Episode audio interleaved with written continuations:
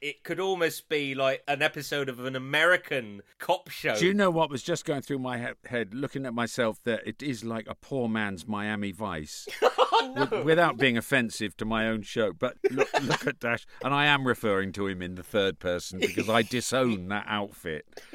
But I mean, but it is. This is Miami Vice time, and I Yeah. know that wardrobe was sort of playing a game of Dashwood trying to be this, you know, this slick detective in the, the trendy gear. And God, you imagine people watching this now. I promise you, that really was very trendy. Or the, the sleeves pulled up, Ollie, all that side of it, you know? Yeah.